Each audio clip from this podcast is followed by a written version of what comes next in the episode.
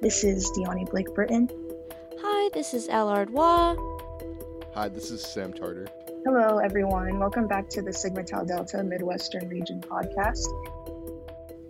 Decisions about the submission for Sigma Tau Delta 2024 Centennial Convention has been made. Everyone who submitted a paper should have received an email from English Convention 2024 yesterday. Thank you to all of those who have submitted, and congratulations to those who have been invited to present. You can check out this week's blog if you're interested in learning what the next steps are for those with accepted paper submissions. There, you'll also find an additional find additional ways for all attendees to participate at the convention.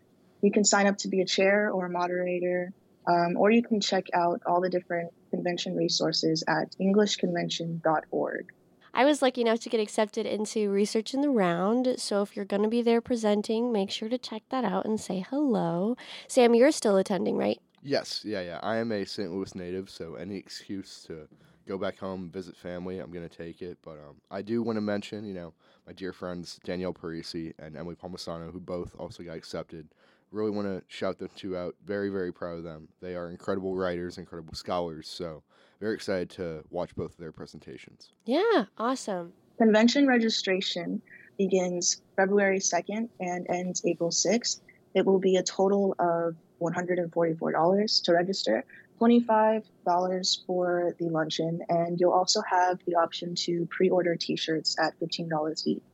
For those already registered, business attire is expected for presentations. On Wednesday, you not sure if it's Wednesday, but it's one of those days you have the opportunity to show off um, some school spirit and wear your school.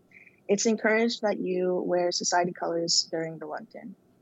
Additionally, feel free to communicate special needs related to the Americans with Disabilities Act. Regarding the Americans with Disabilities Act, I actually have a chronic disability. So when I filled out my stuff, I, I specified that I wanted my hotel room next to an elevator. This is just one of the examples of something that you might not necessarily think of at first that you might need. But make sure if you have any food allergies to mention those, just because there will be snacks and food set out during presentations and if you need any sort of, like, if you need to make sure that you know where ramps are and elevators and those kinds of things, they can send you specific um, materials from the hotel to help you be able to find those things better.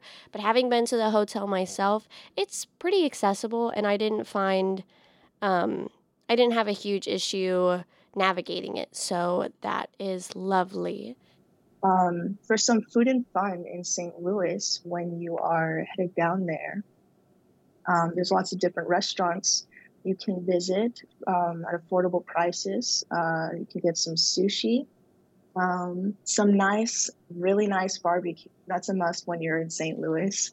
Um, and then there's other restaurant chains with uh, within the hotel that might be a little more on the pricier side.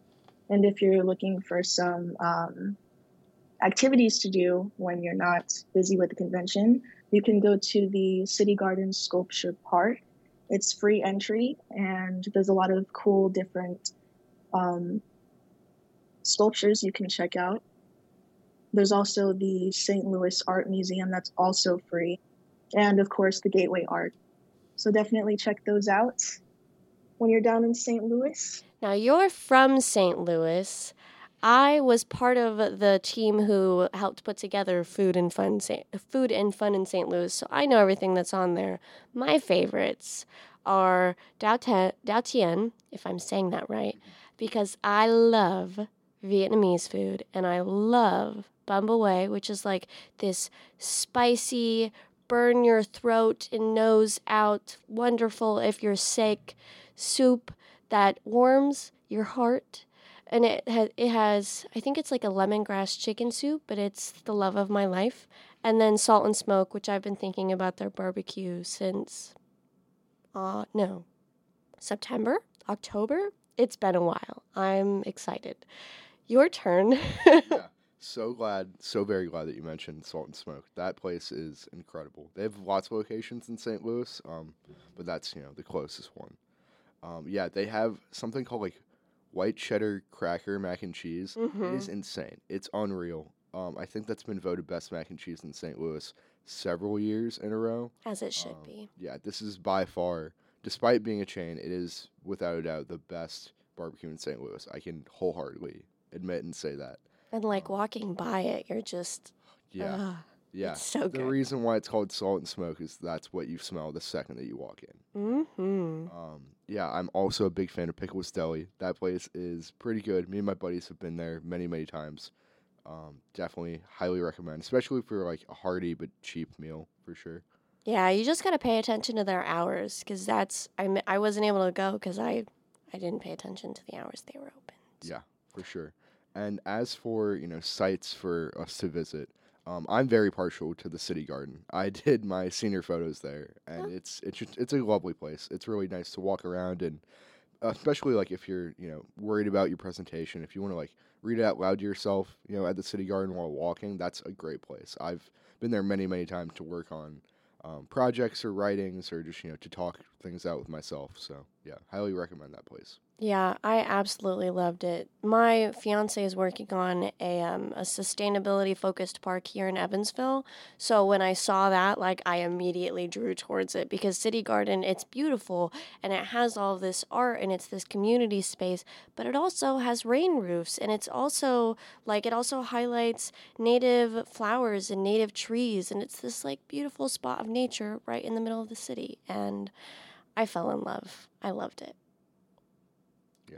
For sure Was there anything else that you wanted to mention that might not even be on there? Yeah, Or- yeah. I was gonna bring up a couple things. Um, there's another chain called Soul Taco, but it's spelled like Seoul, Mhm. it's phenomenal. It is like a Mexican Korean type of mi- type of mix, a little bit of barbecue inspired food in there as well. It's really really good. They got some um, some sweet potato waffle fries and like they put like queso on it, and you can choose your meat, and it's it's unreal. On to more Sigma Tau Delta announcements. Uh, Sigma Tau Delta is excited to announce the release of our 2024 electronic journals. The 2024 Sigma Tau Delta Review and Rectangle are now available for free to all of our members. 2024 marks the fourth year in which we are exclusively offering our journal electronically. In our new shift toward an electronic journal, we have expanded downloadable options to include an EPUB file, allowing you to now enjoy reading our journals on your e reader of choice. Um, they're now accepting priority consideration applications for the Penguin Random House um, internship for this next academic school year. So that's going to be fall 2024 and spring 2025. So that's really exciting. It's a program that offers candidates the opportunity to work in the Penguin Random House Adult and Children's Division with weekly professional development programming, and you get to learn about the world of publishing. Um, it's specifically intended to provide opportunities for racially or ethnically underrepresented groups in the publishing industry. Um, but it's also just open to any active chapter members interested in learning the world of marketing or book publishing. So you don't need any prior publishing experience. You'll work remote for 14 hours a week at a pay rate of $20 an hour. Um, and it'll focus on like those marketing and publicity aspects. So, to apply for priority consideration, applicants must apply to both the Sigma Tau Delta's platform and the Penguin Random House's application. So, the Penguin Random House application hasn't been given a date yet. It will be announced later. But as for that priority consideration, it'll give you a really good advantage. And that application is due February 5th at 11:59 p.m. Central Time. If you want to hear about a past student's experience, make sure to check out the Sigma Tau Delta blog to learn about Taya Gilbert's. I really hope I'm saying her name right. Taya Gilbert's experience as a Penguin Random House intern. Are you planning on applying? Absolutely. Yeah, I've um I've been applying to lots of internships recently. Um, heard back from a couple, but they're not everything that I want. They're good, but you know they are not paying me. So a paid internship would be phenomenal. And- Absolutely phenomenal. That and Penguin Random House is like one of the big three. Absolutely. or absolutely. Big Six, or it's a big one. So Yeah, any any connection with them, any experience with them would be incredible. My the thing that I'm interested in most is how they mentioned that it would educate us in like the marketing aspect of book Mhm. publishing. Um, I may be an English and creative writing major, but recently, you know, the past semester I've definitely branched out into marketing. Um, I got um, an internship with a marketing communication company this past semester, and so ever since then, it's like okay, there's a whole new world of writing and a whole new world of later in the episode, I'll be interviewing. learn about that specifically from Penguin Random House would be absolutely incredible. Oh, I'll- yeah. I'll definitely be applying. Absolutely. I'll be interviewing Tracy Gerth from my college because she's a part of our career center. So she does meetings with students with all different types of majors and will talk to them about all the different areas that they can work in and what that looks like. And then for the latest Wordy by Nature blog post was Teaching English Abroad The Rewarding Way to Travel, which is written by the High Plains Region Associate Student Representative Jessica Shields. And she shares the three main questions and their answers she had about teaching English abroad. So I'm uh, teaching English as a second language minor, so this is kind of like a special piece of my heart. I do think that it is absolutely necessary and needed here in the States. So you don't have to just go abroad to teach English as a second language, but it is a lovely option to explore, to get immersed in different cultures, to travel, and the programs that I've looked at, they're they're truly not super difficult. Like you have to be qualified and you have to go through an application process, but they're going to make sure that you have ample time off to explore and that your your pay is going to be a living wage and they're going to help you with placement and I don't know, I think it's a really rewarding way to travel. Absolutely. Absolutely. Yeah. I mean, I would say it's, you know, coming off of Harlaxton recently, it's definitely something that, you know, for a job, for, you know, for teaching, anything like that, it's definitely something that I'm always considering for sure. It's, uh, there's something about, you know, we mentioned taking like new experiences, new worldviews, but when you quite literally live in what feels like a different world, um, it changed your whole life and your perspective. And, you know, for people like us, it gives us new stories to tell. So, Yeah, yeah. I didn't even think about that, especially for creative writers. That's going to be great inspiration. I mean, all of the the authors that we still talk about in English classes today, we're constantly talking about where were they traveling to? What does what did this inspiration come from? So that's another um, piece that I hadn't even considered. Um, if I did not have a fiance, or if I could convince him to drop his entire life, I would absolutely be doing this tomorrow. Um, I would be going anywhere and everywhere to teach and get paid for it. Um, well, teach, travel, and get paid for it. So that's the end of the announcements for this month. That's the January wrap up. Is there anything you wanted to add? Um, yeah, yeah, I will, you know, I will mention somebody recently, um, you know, in the literary and creative writing world, specifically at, UE, that's been doing a bang up job, just really killing it. Um, Dr. Katie Mullins, if you're listening, you are incredible. Um, all of our students, you know, we love you so, so much. Thank you for, you know, staying with us and for, you know, teaching to the best of your ability despite everything going on. Um, you are truly, you know, the example of what it means to be successful in the literary world. So, thank you for being you and for, you know, staying at UE. We appreciate it. And with that in mind, all of the people listening, make sure to reach out to one of your English professors at your college or creative writing professors and let them know like how grateful you are for the the path that we're given. Humanities is something that is constantly under attack and constantly in danger of being underfunded or um, with a lack of uh, professors with a lack of people to teach.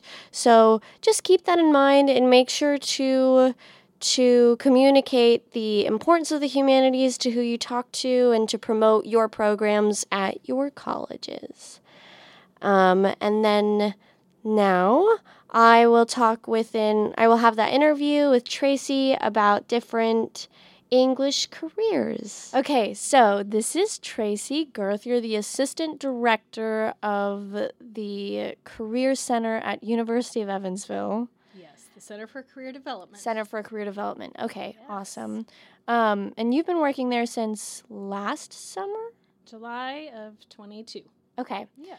So what made you I know before you were a teacher. Were you elementary or high school? I was elementary at the end. I have done a little experience in all grade levels, K through 12. When you when you were in the higher grade levels, which subject did you gravitate towards? I was teaching physical education. Was, yeah, it was it was fun. Um, sometimes challenging to get kids to do anything beyond just you know having fun and playing games, which I was all for, but had to teach a little bit more about lifestyle and try to make it last beyond just high school years and, and just the games that we did there. Right. And that's one of like the presumed like first English major career paths is teaching. So not everyone likes kids. So what we'll talk about is like um, what what are the different career paths that an English major can look at and like what that process looks like, what those different jobs look like. I don't know how to start. Yeah, that's okay. That's you're exactly right. And I think a lot of students when they start college, they believe that their degree must lead them down one particular career path. Mm-hmm. And but a big thing that we try to teach in the Center for Career Development is that your degree doesn't always equal your career. So get that degree, open up the doors that are not otherwise open for you without that degree, and you know see what happens. And it's okay if things change along the way. Changing your major, choosing a different career when you get out, and there's a lot of different things that English majors can do Yeah. besides teaching. So, yes. It's very strange too, like explaining to people as an English major what I can do. Because when I go talk to like family members or family friends, and they're like, "So what are you gonna do?" and it's, I don't know. I could do anything. I could do HR. I could do publishing. I could do teaching. I could do marketing. Like I, whatever I find, really. Exactly. Yes.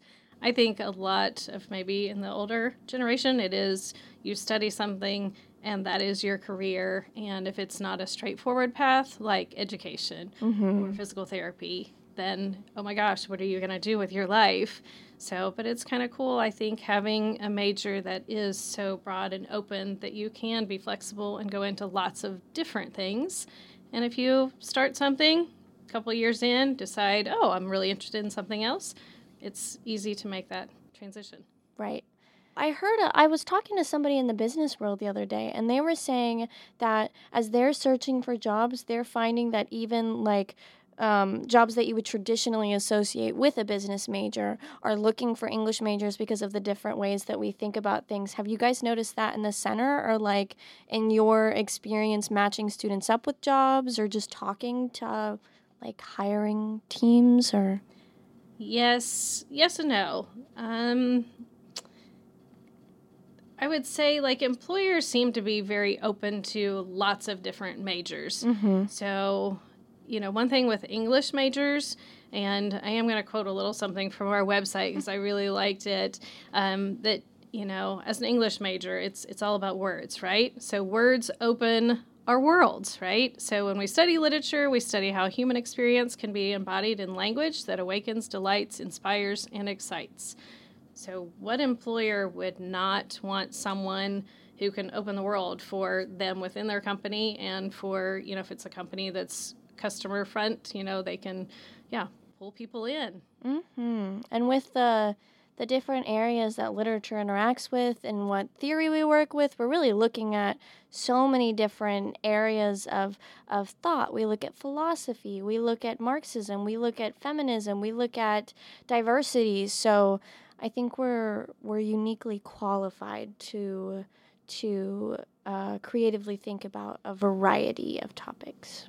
I absolutely agree. Yes, you know, from your creativity that you mentioned to your ability to storytell, Mhm. your excellent, you know, not just written communication, verbal communication, and you know the idea of balancing your your research of your you know reading so many you know different types of literature like you said and being able to analyze that information and present written or verbally in a format that you know the rest of us can understand you know english majors are better at that and that's a role that a lot of companies you know hire through different positions like a copywriter like i mean even technical writers editorial assistants you know lots of different fields Mm-hmm. that's applicable to so So I know if I came into your office for an appointment to talk Yes. about what I would do, you would generally ask me what my interests were and then go from there. Say I'm like completely blank slate. I don't have any interests. I don't know what I like. What do you show me? Oh, sometimes asking just the yeah point blank question, what are your interests, kind of makes students freeze. Like, oh, I don't know. So just try to get them calm and just kind of talking. Like, what do you do for fun? And mm-hmm. you know, what did you do over the weekend? Just try to get them talking, and I just try to be receptive to things that they're telling me to try to kind of pull out some things that might make sense for them in their studies and in their career path, and kind of go from there and just kind of try to give them some more insight into things that they know but maybe can't translate into yeah telling me exactly Right. and um, show them some possibilities a lot of times it's students just don't know what possibilities are out there for them Mm-hmm. So for an English major, if I said like my favorite thing about being an English major was reading, what where would you go from there? Hmm. So I would probably ask some more questions. like, what do you like to read most? I like to read fantasy. I like seeing worlds created, and I like seeing how real world issues are put into a new environment. Okay. Um, I would say you're more on the creative writing side. like to read, and then maybe you like to. Do you like to put it in into writing, or do you like more the reading aspect? Maybe I'm more of a reader. Okay, more of a reader. So, hmm, let's see. Even talking about being a librarian or, you know, being able to interact with all those different types of literature that you like, an archivist, and just being Mhm. around them and being able to talk with patrons that come into the museums or the libraries. And, you Mhm. know, if that excites you, then sharing that with others might be something to look into. Um, also, you know, creating some web content for a company or a library mm-hmm. system, even that, you know, that's still your chance to to share the things that you're passionate about. So. I know that Right. involves some writing and putting some things together, but it's talking about what you love. Like mm-hmm. more traditionally thought of writing jobs. I feel like what first comes to mind is copywriting, technical writing, and just being an author. So from what I understand, copywriting is is like is like editing. It's making sure that publications align with a brand's guidelines. Yes, that sounds sounds perfect. It involves, you know, also the the research and Mm-hmm. the writing that goes, you know, then the editing and yeah, making sure it aligns with their their marketing and their advertising. So yes, that's certainly a good possibility. So do they not really talk about that at all in English classes? In English classes, we just do English. We we read lots of literature, we do a lot of analysis, we write a lot of papers. It's different based on what professor you have, and occasionally, I guess this is in my specific college experience to specify. This is my experience at UE, but in my experience, a lot of it is just like reading and exposing yourself to, to different areas and eras of literature and connecting history to it and just learning those those skills of synthesis and analysis analysis. But we don't really talk about what this looks like in a job as much. The only experience i've had in a class where we talked about what that looked like is in a job is I'm taking a digital studies course and he created it specifically because we're seeing in the workforce and in research and in all these other ways like the digital era of literature and what that looks like. So I guess that connects to library sciences and to researchers and to archivists in in all those different ways but that's the only experience I've had in a classroom where it felt something applicable to a job. Everything else is very much developing the way I think, Mm-hmm. but not necessarily developing or like developing a, a, a view of a job.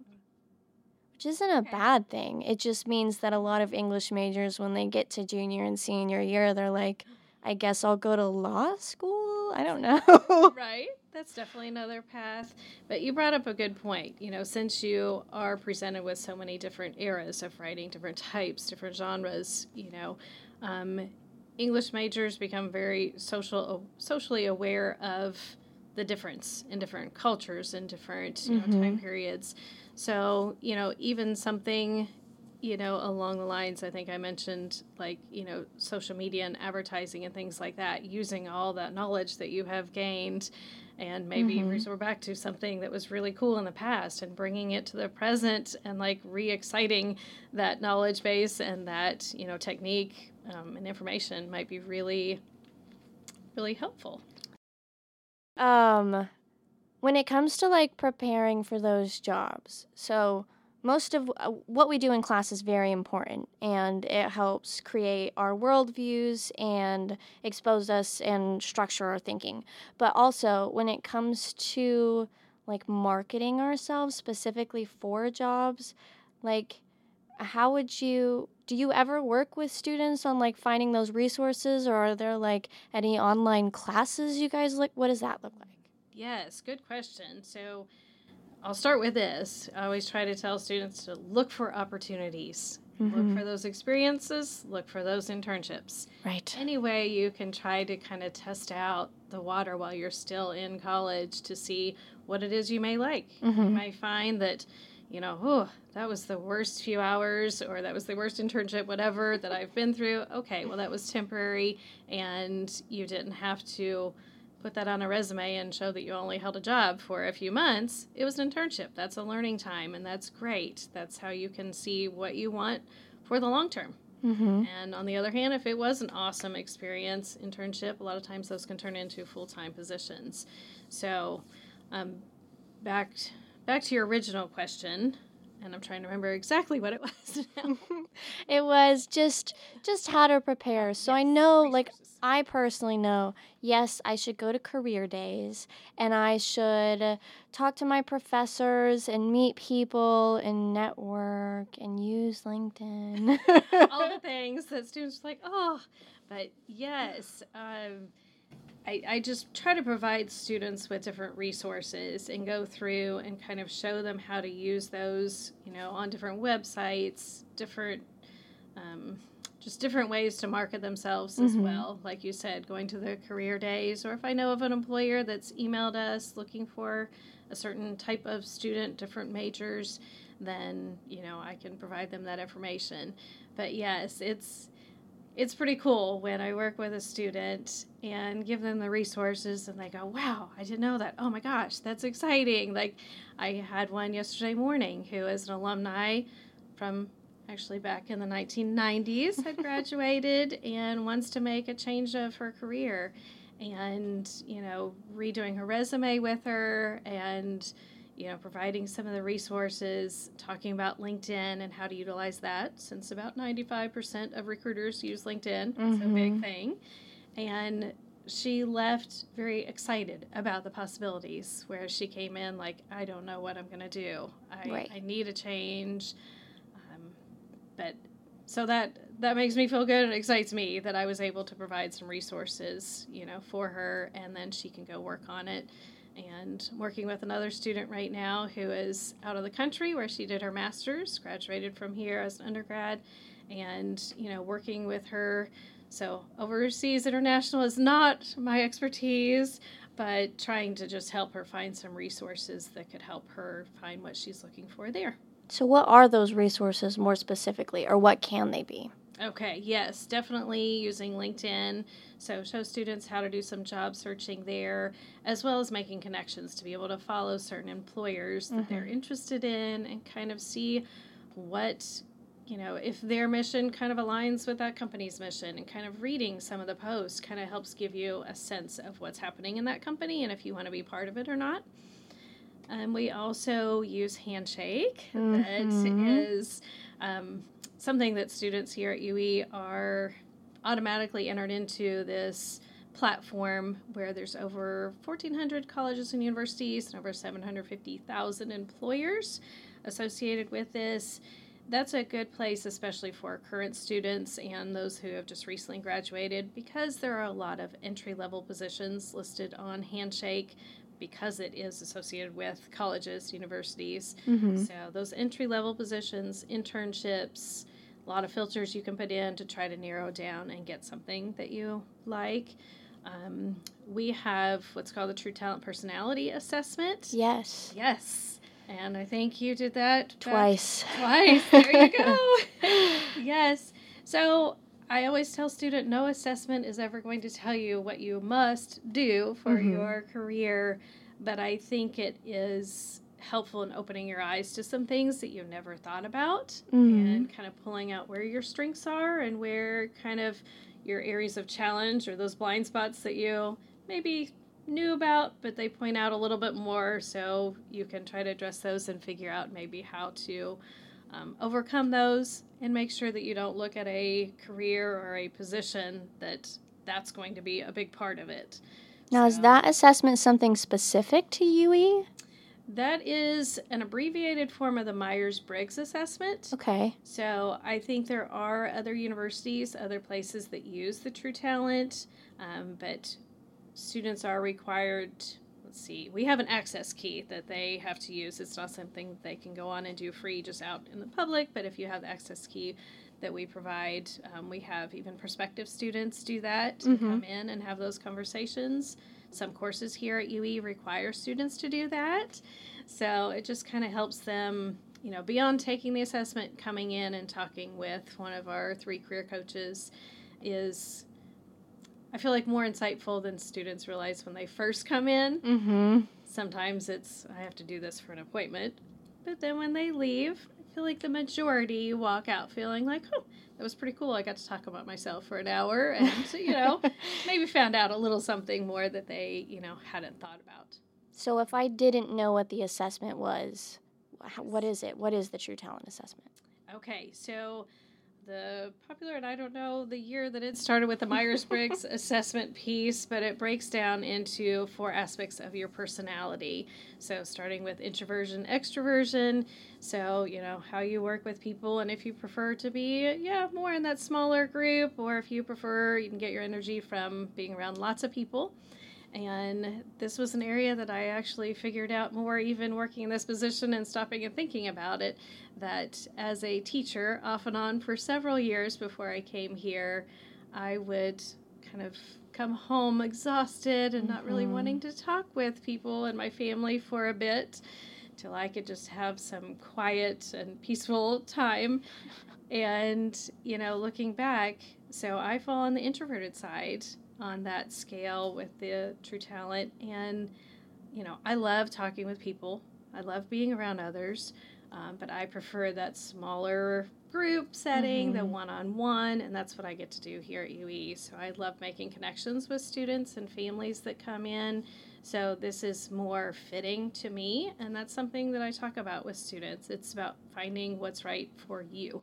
Right. So, What feeds your energy rather than drains it? uh, exactly, you got it. So, yes, and then we go into the other three aspects as well. I don't know if you want me to go into those or Maybe briefly, if you don't Okay. mind. not a problem. so the second is sensing and intuition, Okay. and this is about how how you take in information. So basically, how you learn. Mm. So sensors learn more by using their their senses, Mhm. the hands-on approach, what they can see, feel, touch, and learn that way, and very practical. As opposed to intuition is more imaginative, and they're more accepting of theories and just things that have been proven in the past that they can just accept a little bit better. Um, sensors also think more about the present first, as opposed to intuitives think more about the future first. So, and I know all college students think about the future. That's why you're here. Yeah. Yeah. but sometimes that can be overwhelming to focus so much on the future and not be able to live in the present. right. So that can be troublesome. I did have one student that said, "I already see myself out there in my career," and you know what she was studying.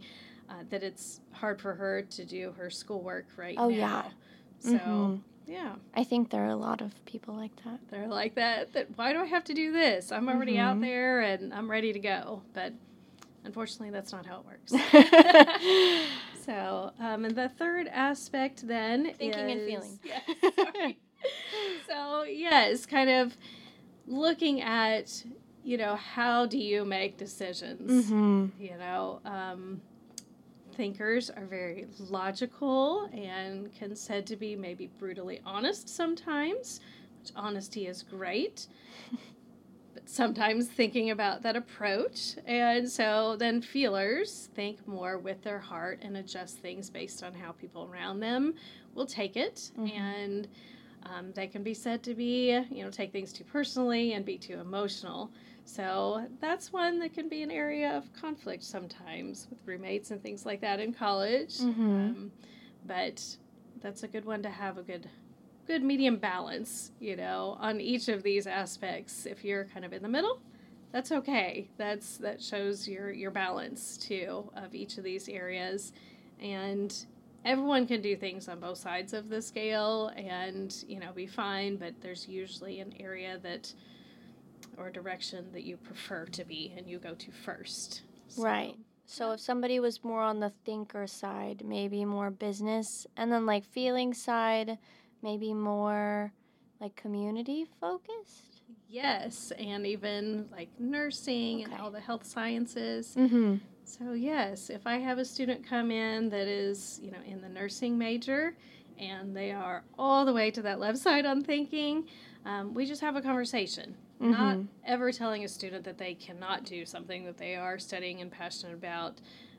But I, you know, I talk to them about what their experiences have been in healthcare and if they've had someone, you know, a nurse or a doctor that has approached them and kind of just jumped straight into brutally honest about what's going on with them or their loved one and how they accept that. Mm-hmm. And they're like, oh, so kind of think about it for a minute. I say, well, you know, that's where you have to kind of, maybe it's not your comfort zone to go on that feeling side, but if you give that patient a little time and attention and get to know them and hear them out, work on those good active listening skills, then then they want to know the facts. But you have to take a minute to. Right. So this assessment isn't even necessarily showing this is where you're fit, where you fit. It's even showing you like based on the job that you chose, this might be something that you have to pay more attention to. Yes, exactly. Very Okay. good. The last category of the personality assessment is judging and perceiving. I don't like the word judging because it makes you sound like you're judgmental. I don't really see it that way. It's about the structure of your life. Okay. So, those on the judging side prefer to have that work before play mentality, complete one thing at a time, very structured, like to know what's coming next and what's expected. And, you know, those are the ones with the planners and the highlighters and kind of keep everything just so. And then there's those um, on the perceiving side that I'll say I'm personally I don't know, jealous of sometimes the world that they can kind of take things as it comes and Mhm. adjust quickly and easily, um, spontaneous, and jump into lots of different things at a time. And then may realize, oh no, I didn't didn't complete that because something distracted them and got in the way. So, um, so those are the four aspects of the personality assessment that we do. One other assessment that I use um, is on onet.com, and that one is more interest based. Okay. And both of these assessments will list different career paths to consider at the end of the assessment. So and neither one of them take very much time, so it's kind of fun to to use those with students just to get some better ideas of what they might like to do. Right. Okay. And then if I was looking at like, so when I think of careers, they're usually split into like two categories. It's like community focused, humanities type stuff, and then business. And then English can do either. So if I wanted to do more business, I would think um, copywriting or content creating or marketing. And if I wanted to do community focused or humanities. Maybe that would be author. Maybe that would be teacher. Maybe even in human resources. Uh huh. Mm hmm. Good one there. Working at a museum. Okay. Okay, that makes a lot of sense. I'm just like watching it all It kind of fit together and fit in in my brain. Yeah. Yes. Yeah. I think just going back to some of the great skills that English majors are gaining without kind of stopping to think about it that would lead them into other great career paths that they haven't considered.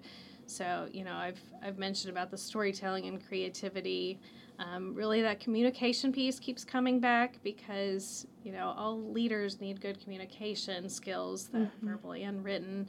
And that's going to be something that's applicable to so many different positions within, you know, about every company. So, um, and your ability to research Mm-hmm. you know, a lot of different things need, you know, like a, a paralegal, and we talked about a car a copywriter, excuse me, that need to be able to research and use that information to move forward. So, um, English majors a lot of times have a good attention to detail and ability to organize information again, so people can um, comprehend what they're trying to say, and I think that's really important. And let's see critical thinking. You know, you English majors look for the meaning behind words. It's Mm-hmm. not just written down or spoken. They're like, okay, I need to look into it more. So I think that critical thinking aspect is something else too that is a great skill that English majors are gaining. Right.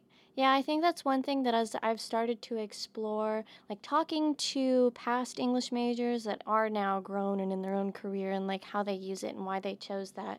I was talking to Andrew Carter about his, and I never would have thought he was a creative writing major in college because he's like a director in in a whole section of the college now. Um, for anyone listening who doesn't know who Andrew Carter is, he is a is he an assistant director probably? I'm assuming he's an assistant director. He works in our center for innovation and change and i did an interview with him for humans of sigma tau delta so hopefully sometime soon we'll see his quote pop up. But he talked a lot about how like with creative writing he learned to storytell and he got to keep that passion of his and oh i was right he is the associate director for the center of innovation and change thank you very much um, but he talked about how, like, with marketing, he comes at it from the mindset that he is just telling people stories in a way to to share the amazing things they're doing and to get other people interested. So I had never applied it in that way, and that's been really cool. And then I've also never thought of myself as a a project manager or a planner, but that's what I do every single time I write an essay and every single time I do a group presentation. And so looking at these different like nonprofits in the area and making those connections, I do feel confident in saying, yes, I am qualified to do those different things. And that's been really cool. Very good. Yes, absolutely. Project management. Yes, you've learned organization and just balancing and yeah, your time management skills that go into into that role. So, yes. Absolutely. I get emails from LinkedIn all the time where it's like, you're interested in this. You should take this class on blah, blah, blah. Do you guys ever look at those and see which ones are worth it and which aren't? Or like, what's that? Squarespace. Do you think about like what should people do or? I recently listened to a webinar Mm-hmm. that was sponsored. It was about LinkedIn. It was by someone who used to work for LinkedIn but no longer does. Okay. It was really helpful. And some of those courses you have to pay for on LinkedIn, but Yeah. there is a way through through LinkedIn and connecting your library that you can get those for free. Interesting. So you can come by and I can I can show you that a little bit more because I'm still kind of learning more with that. There's so much on LinkedIn that I didn't know was possible and and on AI starting to use all that kind of stuff. That's a whole other conversation, right? Right. but um but yeah, ways to utilize both of those to the best of yeah. I think a lot of English majors, now that AIs come in, it's at least based on who I've talked to, I think a lot of us are scrambling, not necessarily in the worry that it's going to take over our jobs, because an AI can't think like we do. They just can't. Right. but I think a lot of us are trying to figure out how to use it. Because if we know how to use it, then so I'm like constantly looking for all of these different classes. So, okay, well, I think that's all I wanted to talk about. Okay, well, thank you very much. This has been fun. Thank you so much. I really appreciate it. Oh, well. and for anyone listening, there is also, I noticed on the Sigma Tau Delta website, on their blog, there is an English careers blog series. I haven't looked at it a ton, but I saw that there was specifically, I talked about the Teaching English as a Second Language blog earlier in the episode, but there's also just different ones. So, another way to explore would be looking at those blog posts, seeing about what people have posted before, and getting idea, an idea of what those jobs look like based on um, the person who wrote those, the authors. Um, thank you so much again. Yes, you're welcome. Thank you. Bye bye. Thank you for listening, everybody. See you next month. Bye.